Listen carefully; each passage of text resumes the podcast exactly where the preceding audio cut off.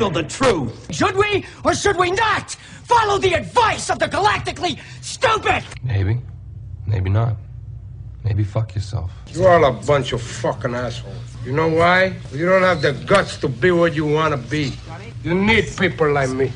You need people like me so you can point your fucking fingers and say, that's the bad guy. Clearly don't know who you're talking to, so let me clue you in.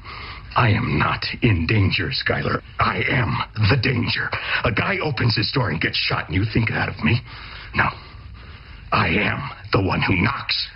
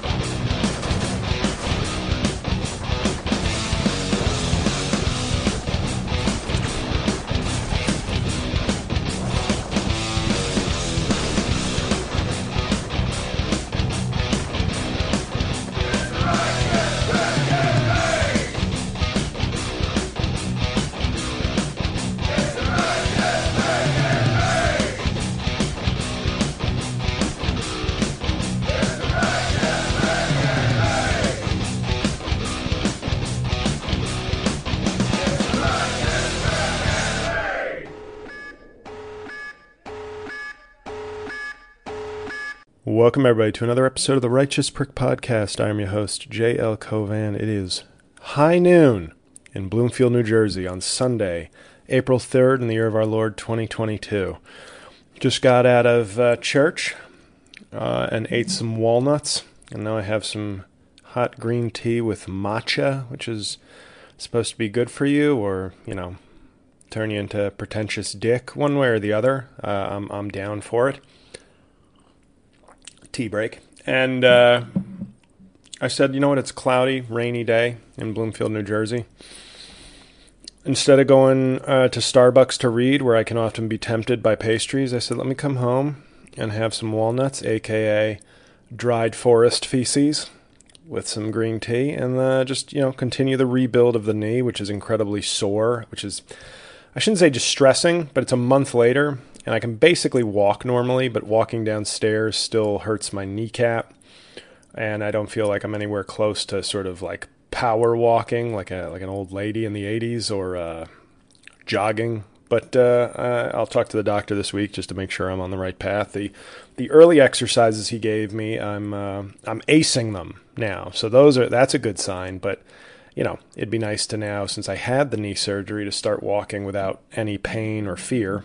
And then hopefully start running, and then start sprinting, and then have a heart attack before I turn 45, because I'm a large person who thought they could still be an athlete. So on that cheerful note, let's kick off the podcast, guys. I don't know where to start because this is my birthday month. It's my birthday, bitches. And I have a lot of kind of self-serving announcements, more so than normal this month, so I hope you'll indulge before I get into the meat of the episode. First off, filmed the first two episodes of JL's Book Club yesterday. And I gotta say, it gave me great hope, because they're really good. They're fun. They're funny. It's in my home office. It's a funny setup, I think. And you know, one of the reviews is really funny, and one of the reviews is sort of serious. And I hope that, you know, if you're a fan of this podcast, that's, I guess, going to be the tone, at least, of stuff like that. But I've done the first two book reviews.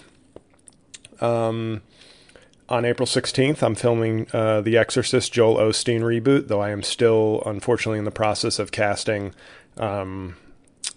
the mom and Reagan, which obviously, if you treat it like SNL, I don't need an actual little girl to play Reagan. I just need somebody to play a daughter in the sketch. So hopefully this week I will be able to lock down casting for, you know, those two roles. I used to have no problem, but that was when I would have constant contact with like comedians throughout the city and was doing sketches regularly. So I'm going to have to hit up some of my old cast members and hope that they're willing to come out to New Jersey for a Franklin. But Yeah, it's just par for the course, right? Like, even with a huge reach now in terms of my YouTube channel and my stuff, still difficult to get anybody to do anything with me, apparently, in the comedy business. So we're not going to go down that path. We're going to try and steer clear of that path. Tea break. Because it's not helpful for any of us, even though it's absolutely honest and baffling. But, you know, why should the comedy community be any different than the comedy industry? So that's coming to JL Max Plus Prime. That will just be a sneak preview. Like the big sketches I do, like the Joel Osteen Exorcist sketch, will just simply be, you know, up on the Patreon early. So you get early access. I can't just hoard every, you know, don't get me wrong. If I had 50,000 Patreon subscribers at $4 a pop, yeah, then I'd just be like, nope, not even going to make this video public. Why should I? Just enjoy it. All the people who are giving me tons of money in the aggregate. But obviously that's probably not going to happen. So for things like the Osteen sketch, that will be early access. Mike Pence Gaming, I will film the first episode of that on April 23rd, which is the day before my 43rd birthday. And that's going to be Mike Pence doing, I've made some selections of video games that I think will be extremely funny. And then I will hopefully have a bonus podcast up, either solo or interviewing somebody of note in either my life or life in general. So that when you sign up, when it launches April 28th, mark your calendars, when it launches April 28th, you'll have 4 pieces of content ready to go. And I've decided that $4 will be the initial charge. The hope is that hundreds, if not thousands, of fans sign up, which then will not necessitate any kind of increase in price. But, you know, there will probably be a second tier, at least for like live Zoom type stuff added, which will not be above $7. So to start out, $4, and then probably to facilitate any kind of live monthly content, that will be like a $7 level. Unless, of course, that I get a ton of subscribers, which I hope, but I'm not hopeful for. But that's okay. Not blaming any of you individually, especially the ones who will sign up. But that's the first thing. So that's not anything you need to sign up now, but just mark your JL Covan comedy calendar on April 28th. That's when you'll be able to sign up for JL Max Plus Prime and access, a handful of good stuff to begin, to end your month of April and begin your content journey with me. Obviously, I'm not even going to get into other projects that I'm part of that charge money, but needless to say, I've certainly done my share generously for other people, and now if it's not too late, it's time for me to get mine. So that's the first thing. The second thing is, for the second year in a row, I'm an ambassador for Hope for Haiti. Which is a phenomenal charity, you know, a highest rated charity on, I'm forgetting the name of the website, but that sort of does like, you know, unbiased charity. It's a charity rater or whatever the name of the organization is, but it's got the highest rating. Last year, fans, friends, and family members of mine raised just over $9,000. Now my reach was better. People were more enthusiastic about things I said, I guess. But they set that as my goal again this year, and I sort of laughed and said, yeah, right. And it would be fitting, I think you would all agree, if even my charitable reach was lower. They're like, yeah, no, nobody wants to buy JL's content or sign him as talent. But it's gotten so bad that even when he just advocates for a worthy charity to help rebuild Haiti after their catastrophic 2021 earthquake, yeah, they don't actually want to be partnered with him in that respect either. We will gladly give to someone else's Hope for Haiti fundraising page, but not JL's. But the point is, I will put a link in the show notes for that. And some of you have already donated, and I greatly appreciate that. But it really is. It's a great charity for obviously a country in need, and usually the funds go to sort of education and healthcare. But this is, for obvious reasons, this year it's sort of being diverted entirely to help with repair and rebuilding from the earthquake. So that will be in the show link. Obviously for selfish reasons, I want to be like, buy my stuff and donate. But let's be honest. Excuse me. Tea break. The dried forest feces known as walnuts scratching my throat. But if you can only give to one, if money is limited and you want to do something that makes me look good and helps people truly in need, then obviously prioritize the Hope for Haiti donation. But if you've got money to spare, obviously this being my birthday month, we'll just rattle off the other ways that you can support me and make me feel slightly better for a few hours. Yeah, if you have anybody has a birthday or an occasion, Easter, Passover, etc., in April, get a cameo from me for them. Many satisfied customers. I'd like to get to 2,000 cameos by the end of this year, which would only mean doing another like 290 for the year, which would be, you know, I did 1,000 in my first 8 months on Cameo, but obviously, you know, in the subsequent 16 months, I've done 700, which is still good. But it'd be nice to get to 2,000 is just a nice round number. But yeah, order a Cameo. They are awesome. You can select, obviously Trump is the most popular, but needless to say, you can select my other impressions as well, as many people have. So order a Cameo, buy my albums, mark your calendar for the Patreon, $4 a month, JL Max Plus Prime. Obviously spread the word if you have friends who like my stuff or you think might like it, or maybe just don't see my stuff, but that's for the end of the month. You'll be harangued about that later. And the only other, and then Hope for Haiti. So, I mean, needless to say, I have shows coming up, so if you can buy tickets to those, that goes without saying, but you know what, we're going to say it anyway.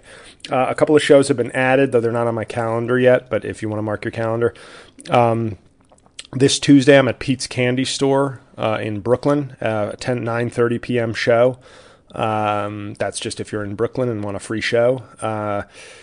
I have a couple other shows that if you just have to kind of follow me on social media because they're like free bar shows. So obviously if you can't make my taping in May, but you want to see me do 10 or 15 minutes, just make sure you're checking my Twitter and Facebook once in a while in case it's not popping up on your feed, which is probably likely.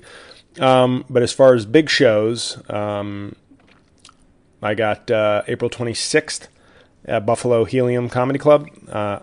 April 29th and 30th, and possibly the 1st, the DC area. There will be a DC show Friday, April 29th. That will be in the newsletter that goes out. So I'm not sending out my April newsletter until I have all the details and the ticket link. But April 29th, I will be in Washington, D.C. April 30th, which is a Saturday, I will be in Culpeper, Virginia, which I believe I do have the venue for that. So I will be adding that to my calendar soon, but that will also be in the newsletter. And then possibly a Sunday DC show, but that's less likely.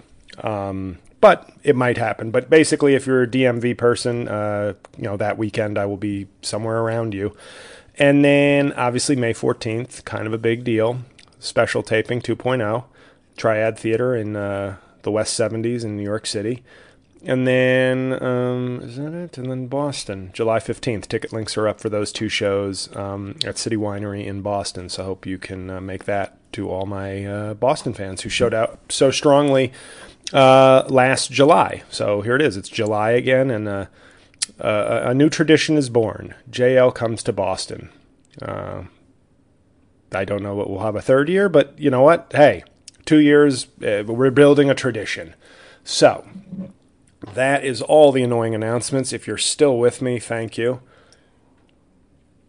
I had an April Fool's joke go awry on April Fool's Day. I posted at about 8:50 in the morning, East Coast time.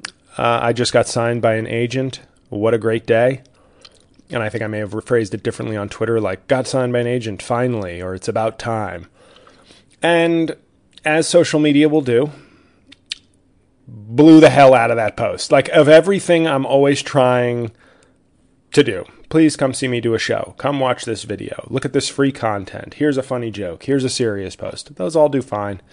But the first time I share a fucking lie, Twitter and Facebook can't stop fucking having it pop up in everybody's feed. Just blowing up. It's like the Trump video all over again, except this time I'm making a stupid little lie for April Fool's Day. Now, my fans sort of combined two unique traits, a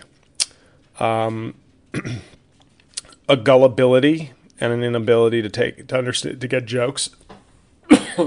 Fucking walnuts are raping my throat right now. Jesus Christ. Man, don't call walnuts dried tree feces or forest feces, or else they'll fucking start scratching your throat. I feel like somebody shredded up glass and is trying to kill me through my walnuts. Righteous girlfriend, is that you? No, she's at work right now. Anyway, she's not as pious as me. She works on the Lord's Day. Anywho, so which is tough, because if you want to have like designated pornography time.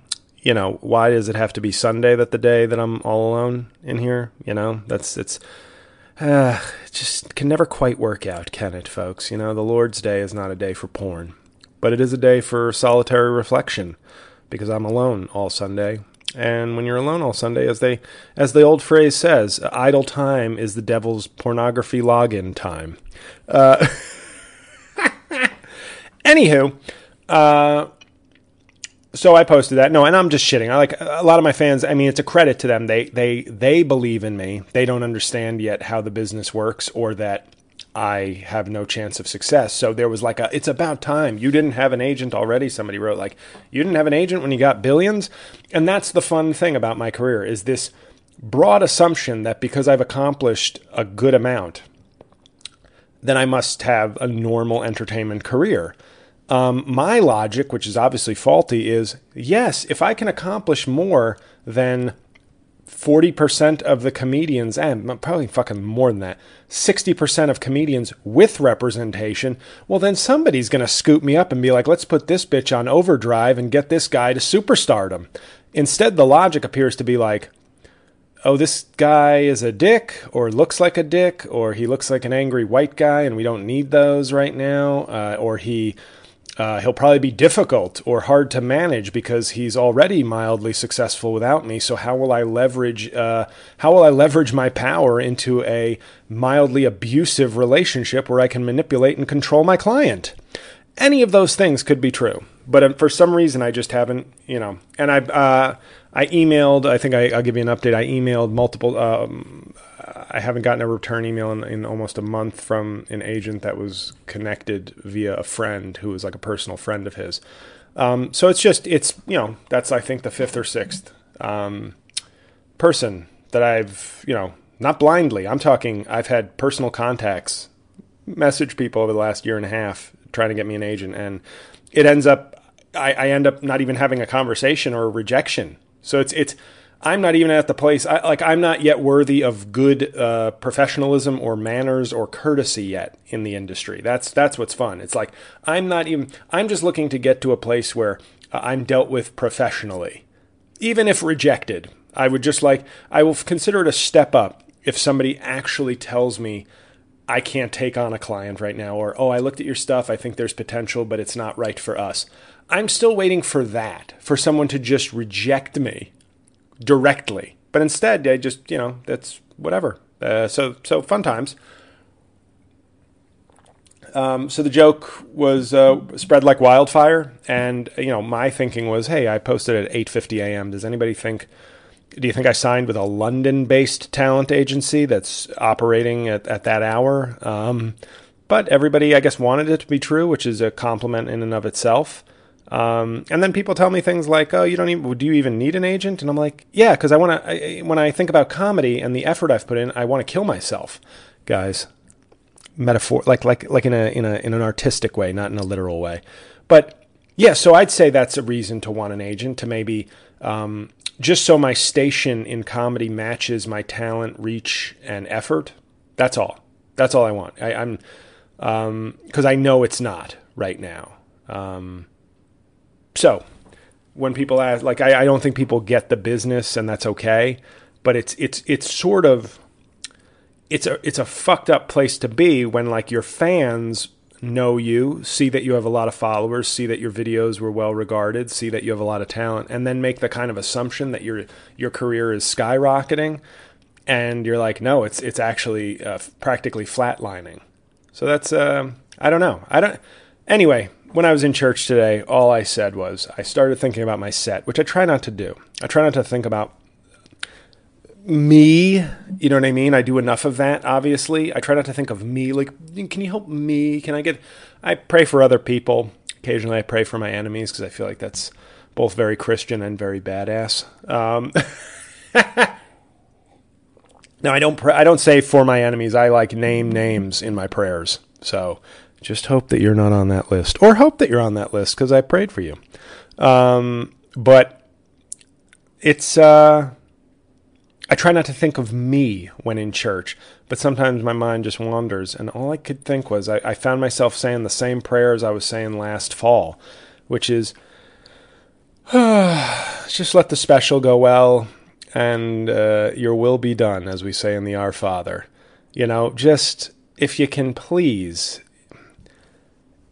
let me be done with comedy. Like I was like, let me finish this sort of maniacal mission that I'm on to just put out a shit ton of amazing, funny, original stuff in a 20-year almost comedy career. It'll be 19 years, June 2nd, and.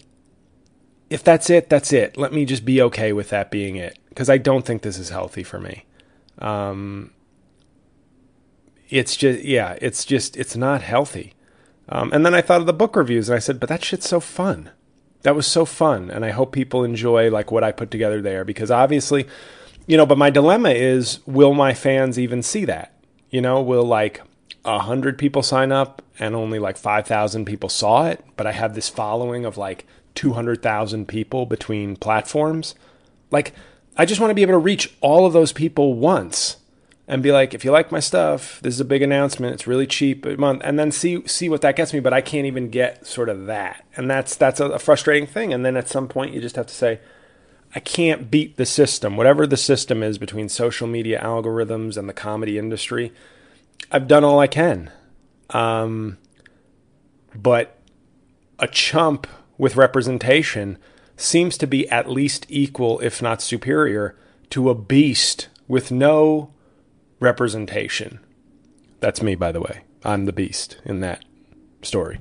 So yeah, so when I'm like in church, I try to like get this out of my head, but I think the only resolution that can calm me is to just say, I'm doing the special, so let's fucking do it. And when it is done, let me be at peace with that. Let me find some peace, because comedy and the people in comedy, here's what you need to know about comedy. I lament often the comedy community for good reason. It's mainly, just garbage people. The majority are garbage people. And what made me laugh about the Will Smith thing was all the people going, is it going to be open season on comedians now? I saw somebody share a video from like years ago, because I remember seeing it, and I knew this would happen, like people for clout. Then this ties into my argument about social media, no longer about creating content or being original or sharing your art.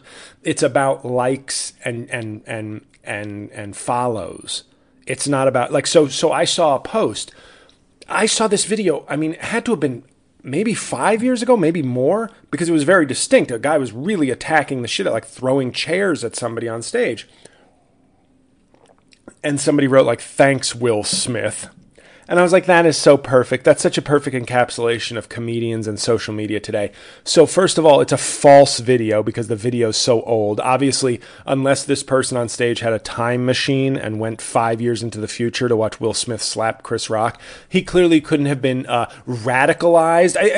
Will K, is that a good title for the Will Kata? I'm calling this episode Will Kata. Let me actually write that down before I have early onset and forget. Will Kata. There it is. Because comedians are going, is it open season on us? No, it's not, because nobody gives a shit about you. Nobody. Like, I have had, in many ways, a great 2-year period for especially for where I came from in my career. Nobody's coming for me. Fuck. Nobody's coming for you. Like, it's... one in a million chance. This is not Will Smith has not radicalized comedy audiences. It's not open season on comedians, and yet that is all you need to really know about the mindset of comedians, that it's like, it's this weird self-centered kind of, how can I make this about me? People have been getting attacked on stage before. It's rare, but it's been happening before. I don't think you're going to, I think you will see 0.0% uptick in this, but you will see a 5,000% increase on claims that it is happening, as exhibited by the post of somebody sharing a video from years ago and going, thanks, Will Smith. And they're not going to disavow that because they want likes, clicks, etc. So welcome. Well, you know, this is, it's sort of a perfect, the epilogue to the Will Smith, Chris Rock story is going to be just such a brilliant, amazing example of where we're headed with social media, with comedians wanting, and that's what comics have in common with like Trump voters. There's a little bit of a masturbatory desire to be a victim.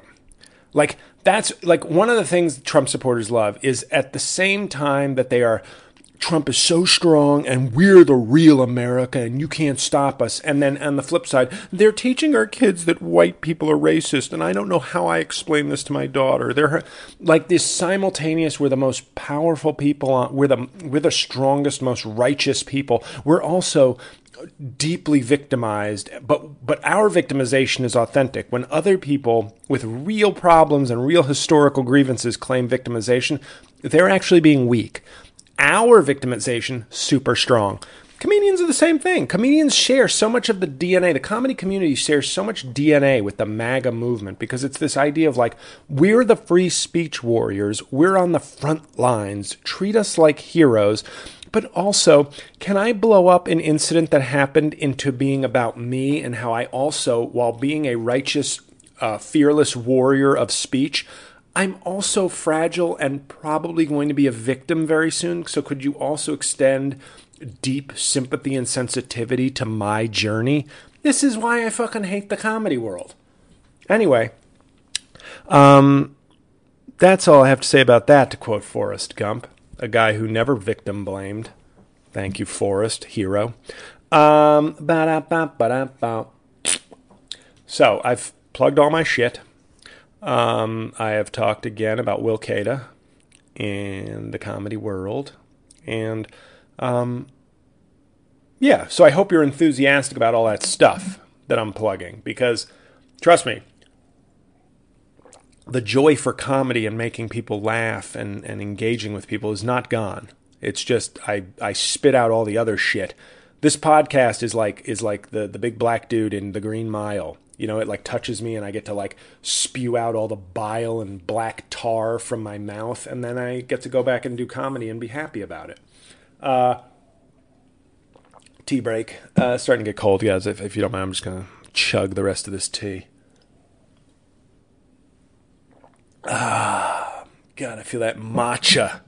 Just matcha, man. I want to be somebody who eats walnuts for snacks. I had a show last night in the Bronx, and I thought one of the comics, this guy Adam, he made a very funny joke. I had to leave like with a few minutes left in his set just because, and thank God I did, because I had a 45-minute train ride to Penn Station to catch like basically the second to last train out of town.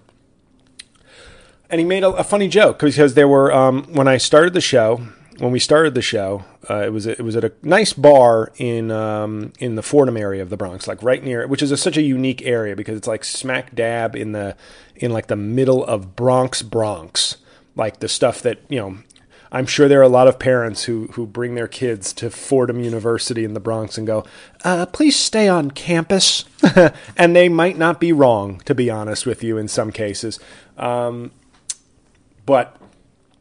Fordham it's a college, like a full college campus, just plunked right in the middle of like real Bronx. Like Manhattan College is up near where I live, and that's technically the Bronx, but it's much more bucolic. Whereas Fordham is just like, come to our campus and then see Dominicans walking their angry pit bulls right outside. You know, it's that kind of, you get a real authentic Bronx experience. But I Oh, and I had a good joke last night. I said, I know we're not in Washington. Washington Heights is, it's not a stone's throw away. It's a 90-mile-an-hour fastball from a Dominican away. I think that's how you measure distance in the Bronx. I thought that was funny. But I also said that my mom's neighborhood was Manuel Miranda. And yeah, but here's the problem, folks. I'm getting ahead of myself. So I go into the show and I tweeted and shared about it because I was told by the guy running the show at 2 p.m. that the show is still on. He told me like 3 weeks ago they're going to move the show from Saturdays to weekdays. So just let me know what day. And then he emailed me, 6 hours before showtime. Show's still on in the middle of the Bronx. And I was like, well, it's weird that you're posting about it 6 hours before the show on social media, but I did my due diligence. I retweeted, I said, for my Bronx people, if you're looking for a show and you don't like college hoops tonight. So we get there and I look inside and there's when the show starts, there's 6 people. There were 4 people having a full conversation in a foreign language. Now, maybe they were just nerds having this is our Japanese table that we do every Saturday night. And then there was a couple sitting and they seemed to be watching. So the host gets up there and does some jokes. It's not that I'm against dark humor, but hosting a show is a different tone setter. So he walked the table of foreign language speakers. So we were down to 2. We were down to the couple. And then 3 guys came in. As it turned out, 2 Fordham students and their friend from Tulane. And they turned out to be really good audience members. And they made it. They won't listen to this podcast. They probably won't even remember my name or look me up, even though I did have them rolling. But it was the classic JL, wherever 2 or more, the JL Jesus Christ method of comedy, wherever 2 or more are gathered in my name, I will perform. These 3 guys made the trip to the Bronx fruitful for me. No, it wasn't a great show, but they made it worthwhile. And that, I think, that's why comedy is so difficult for me, because I really do. If I make 5 people laugh, if there's only 5 people around and I make them laugh, I go, that's worth it. That makes me love comedy. It's the business part of comedy that requires the masses. And that's the thing. That's the dilemma, is that if I was just doing comedy as a hobby, if I had, if I didn't have either the talent or the reach to be kind of professional at this, then I'd be whatever. But the frustrating thing is that I want to give 100% of my time, of my effort, but when you can't do it full time, and that's the thing. When I say this, fans, of course, will pick up on this. Like, I remember it pissed me off, but I held my tongue last year when somebody said, "Oh, you have a day job? Is it? Can you not? Do you not want to go full time, or can you not?" And I go, by the standards of comedians, I could have gone full time 5 years ago when I was just making, $35,000 from comedy earnings. That would be enough for most comedians. I just get 2 roommates and declare myself a comedian and scrounge and scrape and hustle and see what happens. But for me, it's about a life. I want a normal life. I want comedy to afford me the same life that my law firm does. That's what I want. That's my definition of being a comedian and being able to have only one job. And I could do that, but it's, as we all know, I've talked about this ad nauseum. It's a precarious situation, because I feel like my career could either take off this year or completely fall off a cliff. And it's very hard to give up a day job. When I did that, over a decade ago and saw it fail miserably, when I was convinced, I was ignorant and naive enough to be like, oh no, I mean, it's going to happen for me. Now, I did have a huge boost of success, and it's fading. So this guy gets on stage after me. So the set went really well, and I'm actually, like I said, these guys I'm sure aren't listening to my podcast, but I don't think we thank audience members enough. And these guys came in on a Saturday, probably pre-gaming or whatever, but they were like good audience. They talked a little bit, but that's okay, because it's there were 3 comics and 3 audience members in the room. So it's like if they don't talk, that's not a heckle. That's the one time where an audience member can actually help the show, is if they're more engaged and if we're all aware of the surroundings. When there's 250 people in a room and everybody's laughing and one guy is either heckling or offering suggestions or interrupting, that's not helpful. But they were really good, and it made me just kind of... It was weird. It was just... It showed me the hold that comedy still has on me, because...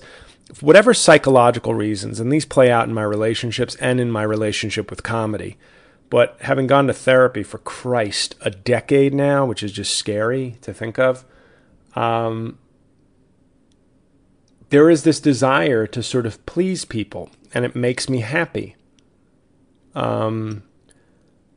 It really does. The business doesn't make me happy, but, you know... And even when I did some of my shows that I joke about, you know, I'm not selling a lot of tickets. But that goes away when I'm meeting fans individually, because it feels so good when people come up to you and they're like, I love your stuff. And they're there, they're spending their money, and you feel like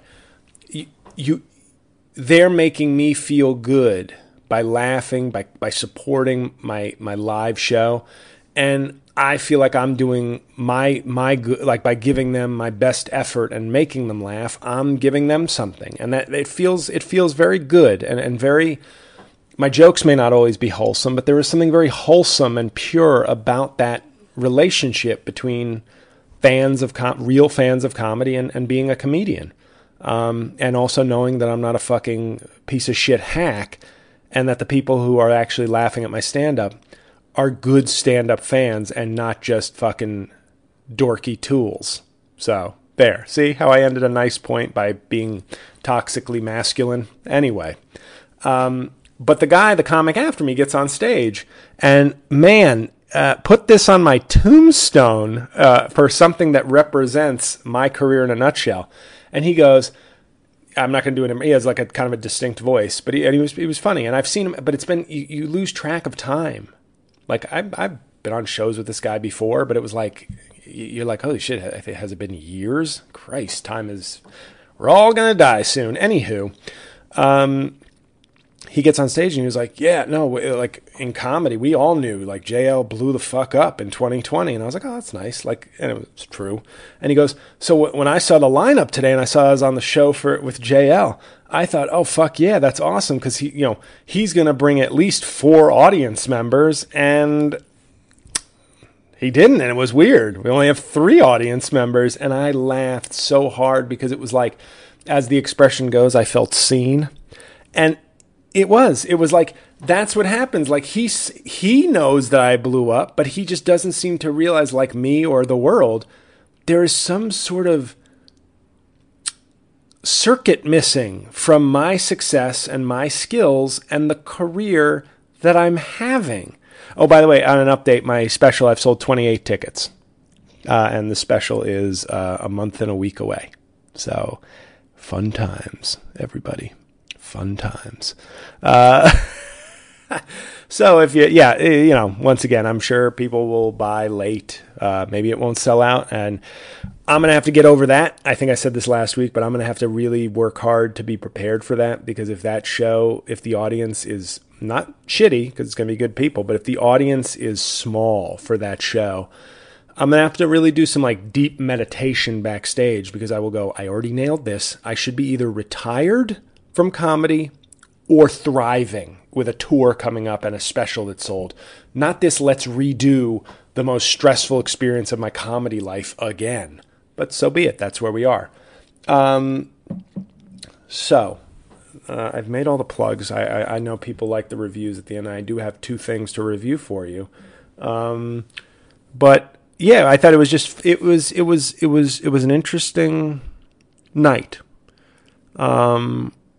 And I'm because of the book review show, I can't talk about the book I just started. I want to honor the terms of my forthcoming Patreon, but start a new book. But I'm tempted to talk about it, but I can't. But it'll just make for funnier $4 content in like late May or early June. But yeah, I just they won't listen to this. But those 3 guys, it was really kind of cool to just be like, well, yeah. Many times audience can really save a show. And I felt like they made me feel like it was worth it going up there because I did 20 minutes, a couple of new lines, a couple of old bits. You know, because now I'm in that process of any stage time I can get, got to do it. Got to just eat a dick in front of small audiences right now. I don't mean eat a dick like do badly on stage, but eat a dick in terms of my pride. And just be like, oh, another barely filled room. Just got to muscle through this and believe that the work will speak for itself. So once again, a journey of comedy, a journey of faith among the faithless. That will be my, my memoir that I pitch to, Christian groups. That will be the comedy memoir I push towards Christian groups.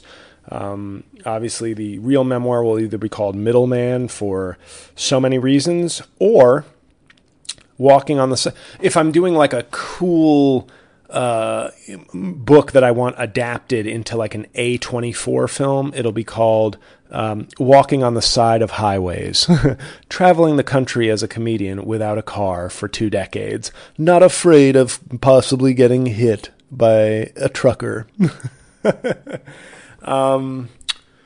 I did have a bit, and where was I? It's in the Utah Jazz special, I think that's when I said it, where I talked about a grandmother, like what with women who've told me stories about fucking Trump secondhand, like people, stories that have been relayed to me about like she fucked Trump and she said he's fucking terrible, and I just started doing a thing where I was like talking about Adolf Hitler and how nobody bragged about fucking him. Like people knew that you just keep that to yourself. And then I just said some phrase where I said like, oh God, what did I say?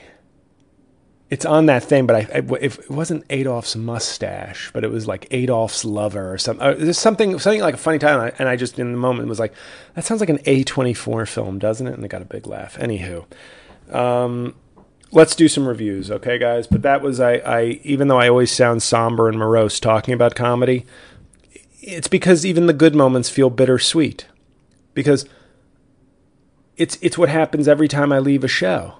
I'm so grateful because the fans I have that come to shows are always like so good. They laugh a lot. They follow my shit. Like they're the perfect the fans that come to my shows are the ones that have done what I've hoped to do with more.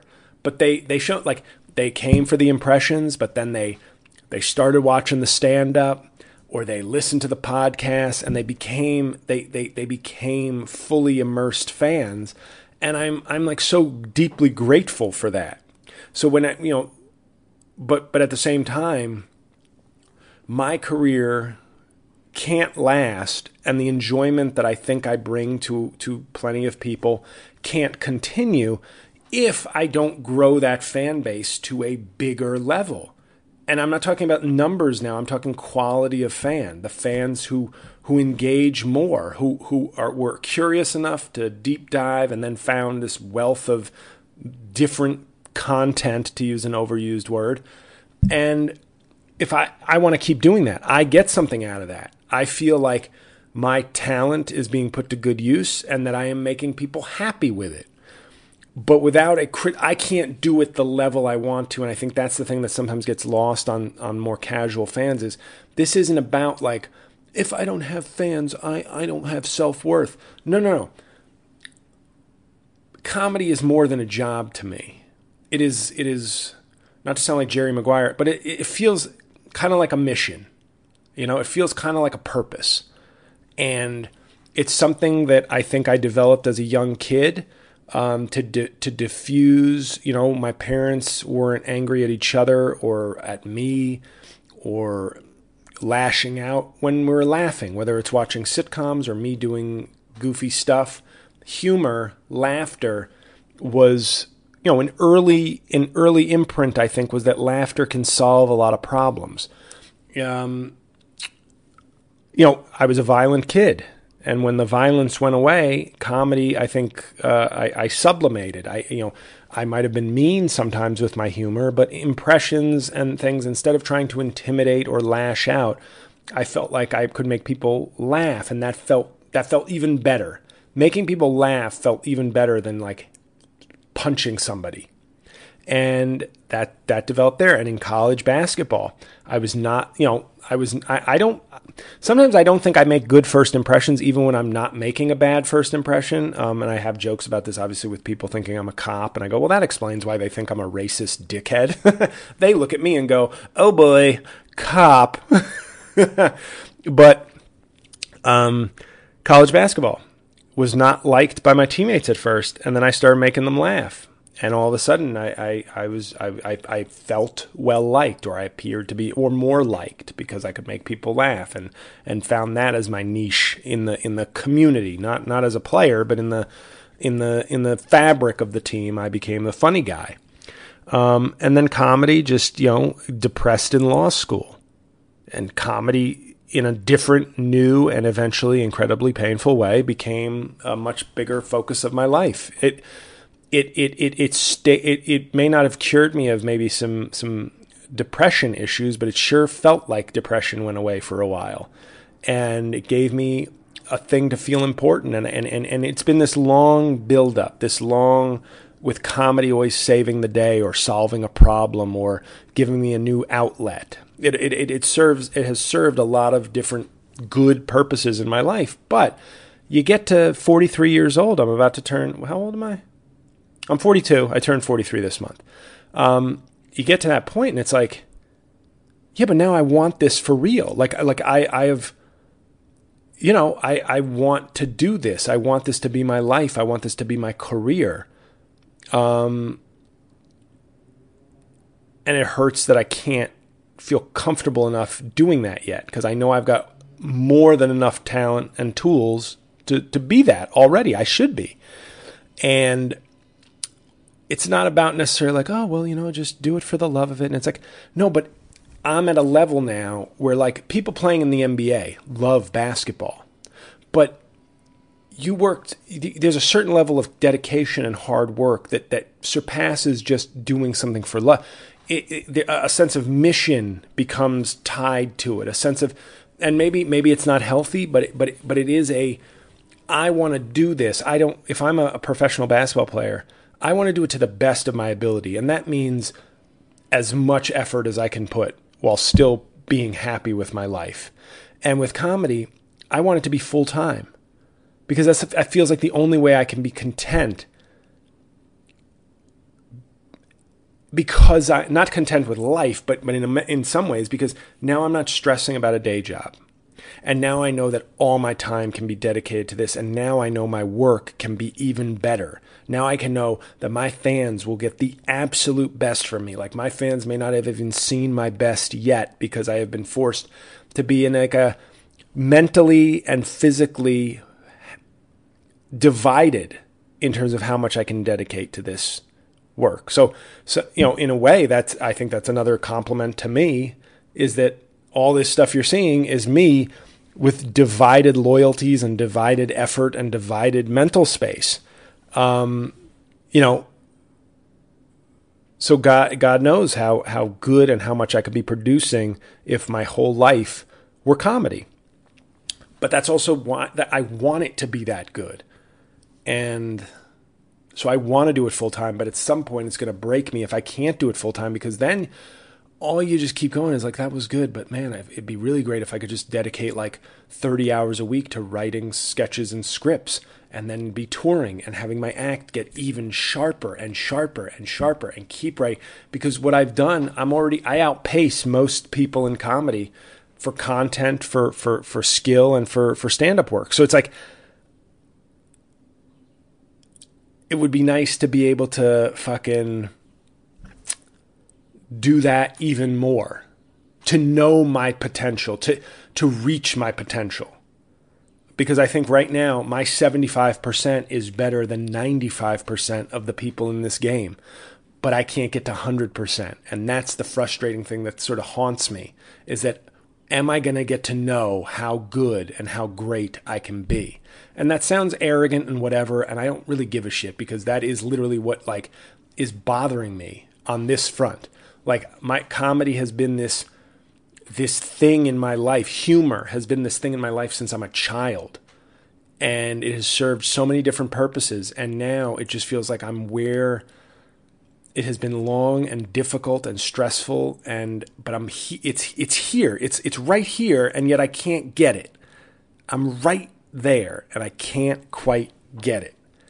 And at some point, that frustration, if I already haven't reached a breaking point, that frustration is going to be too much to continue with. Like, in other words, I will have to quit comedy because that frustration, that unfulfilled feeling, that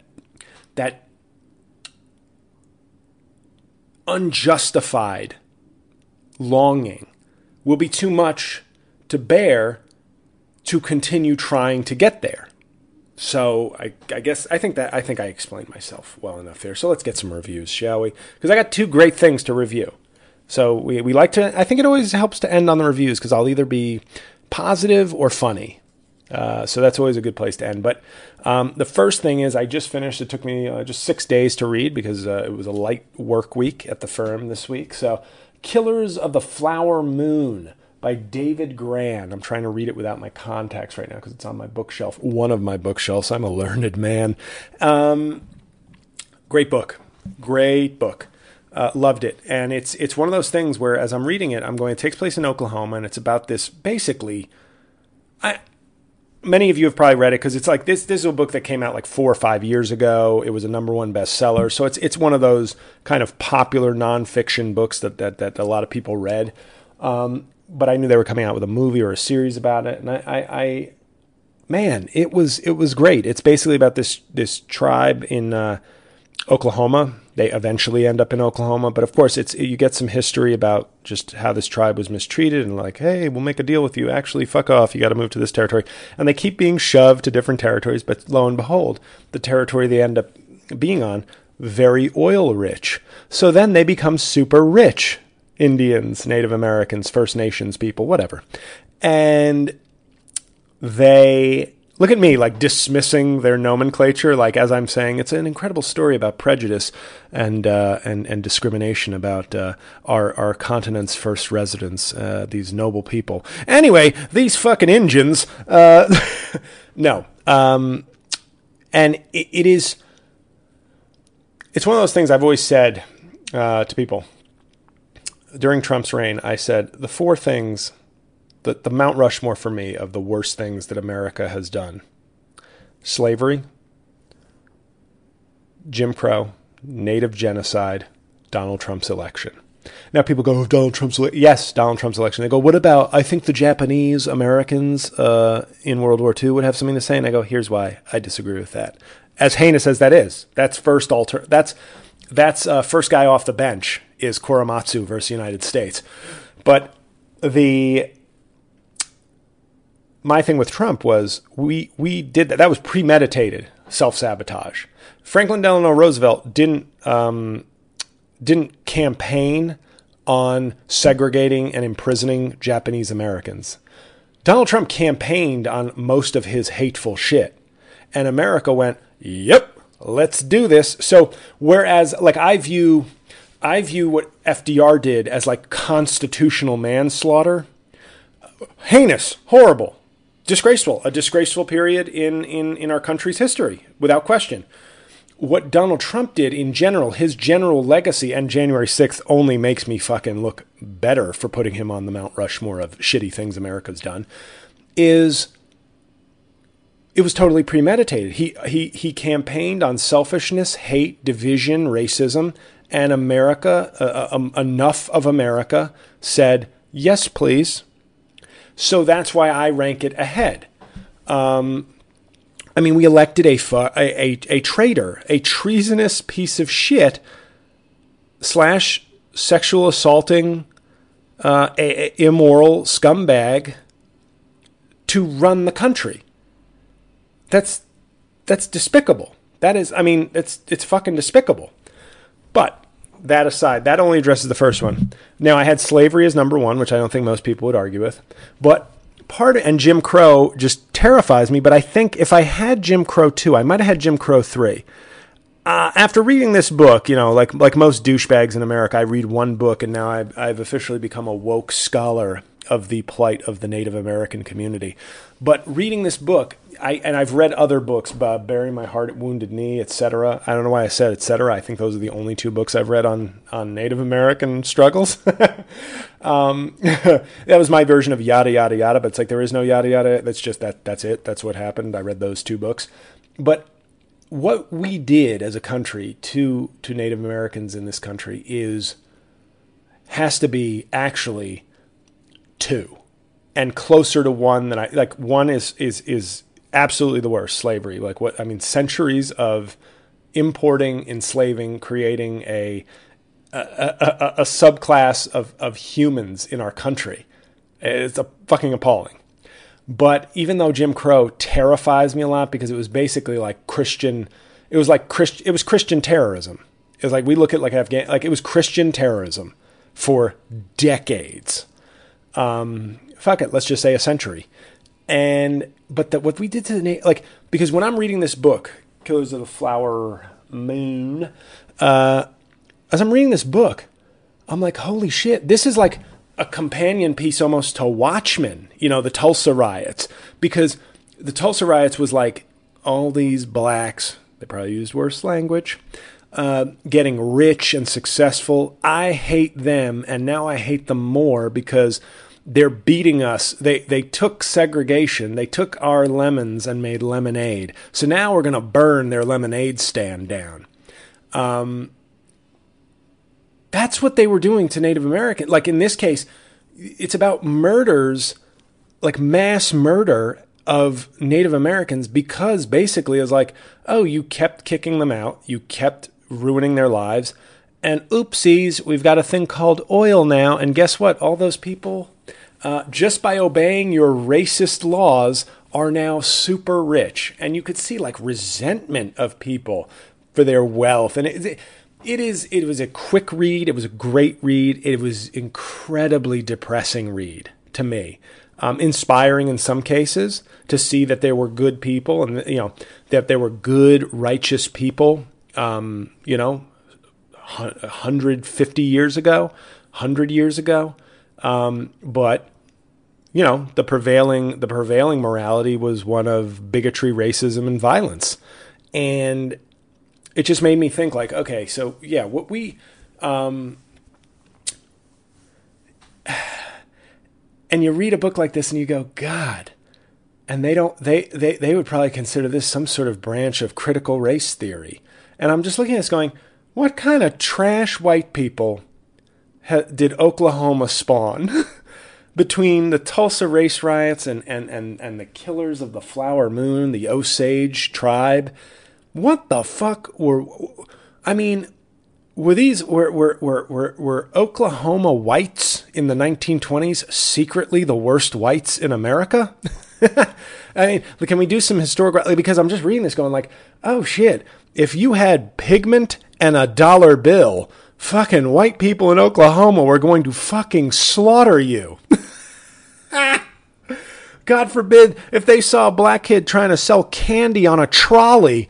This isn't for no baseball team or no, what other sports did we have in the 1920s that were, this ain't for no track team or for no, Negro boy, are you selling candy on our Oklahoma trolley? Burn him and his family, please. Thank you. Like, it's darkly funny, but like, I'm not kidding you. I just kept thinking to myself, I'm like, huh. And of course that was 100 years ago. Not 1,000 years ago. That was 100 years ago. That shit was happening. But I'm wondering if this book would be banned in certain states as critical race theory. You know, oh, well, it's teaching our, you know, we should be proud of our ancestors and teach patriotism. Okay. But this native tribe should be like owning the state. Like they should own the fucking state of Oklahoma. Why don't they?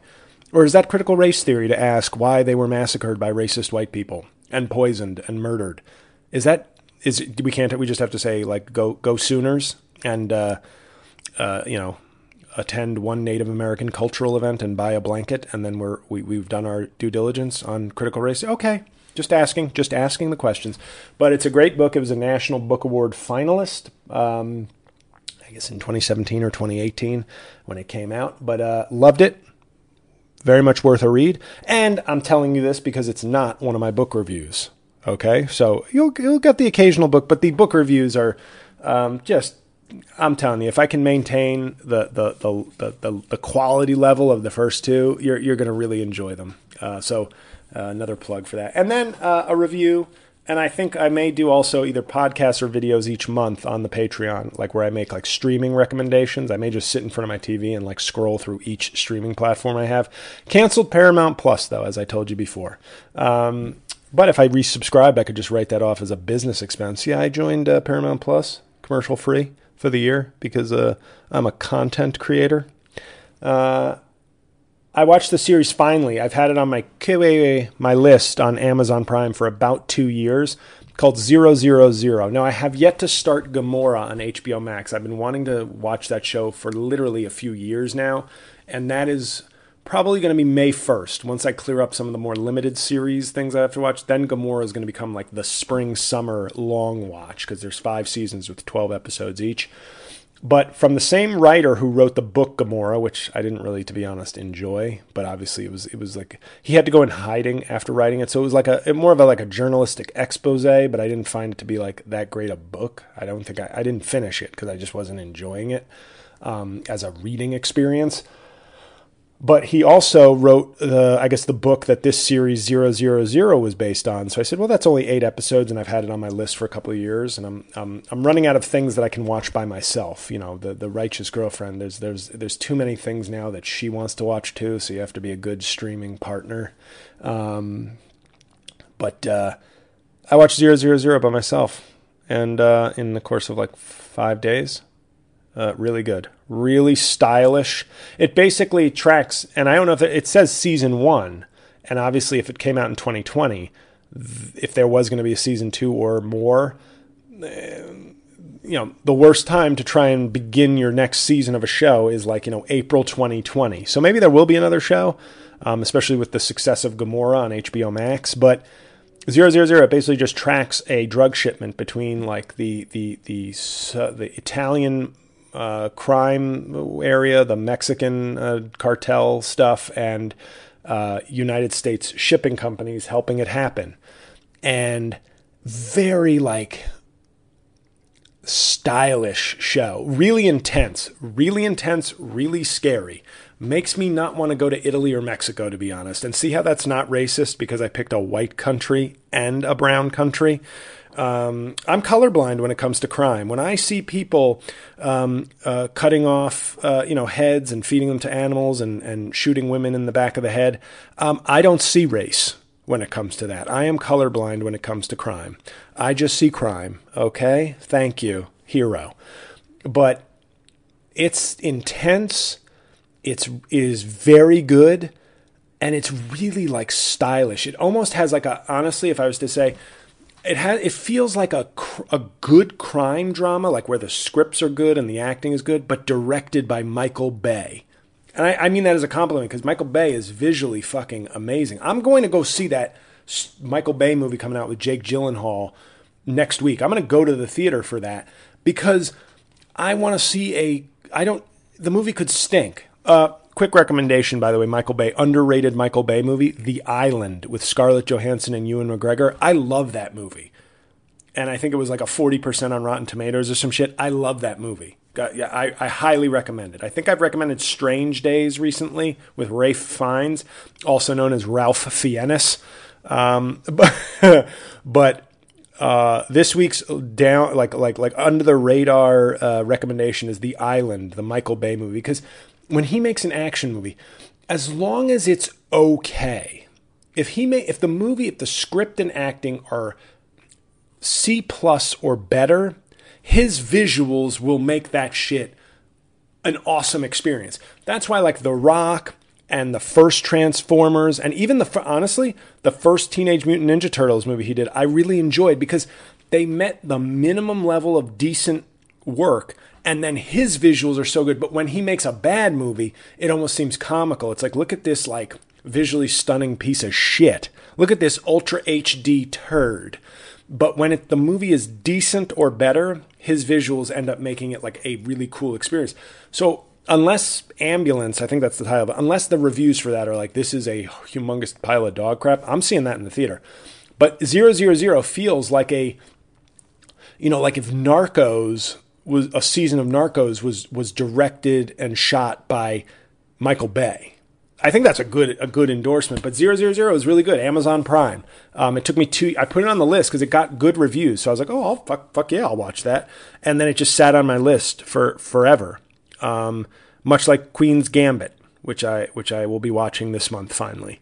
Yeah, like 000 and Queen's Gambit basically have been sitting on my TV streaming services for 2 years.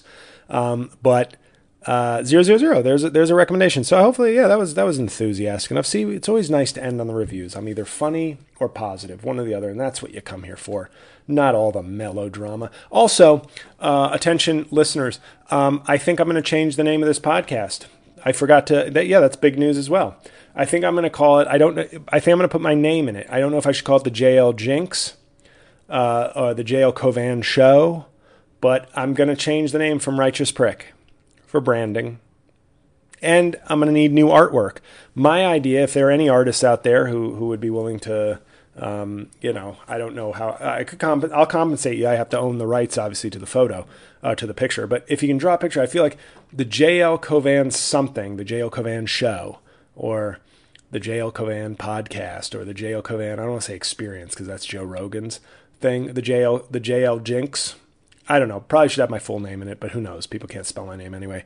Put an L in there, put an H in there, turn me into the guy who killed George Floyd. Anyway, I think a good logo would be a picture, like two faces of me, like side by side, not side by side, but almost like, facing 45-degree angles in opposite directions, where one is me like laughing with tears, like a caricature of my face laughing with tears. And another one is the other picture is me crying sadly with tears. I feel like that would be, so if anybody out there is interested in doing some artwork for forthcoming rebranding of the podcast, let me know.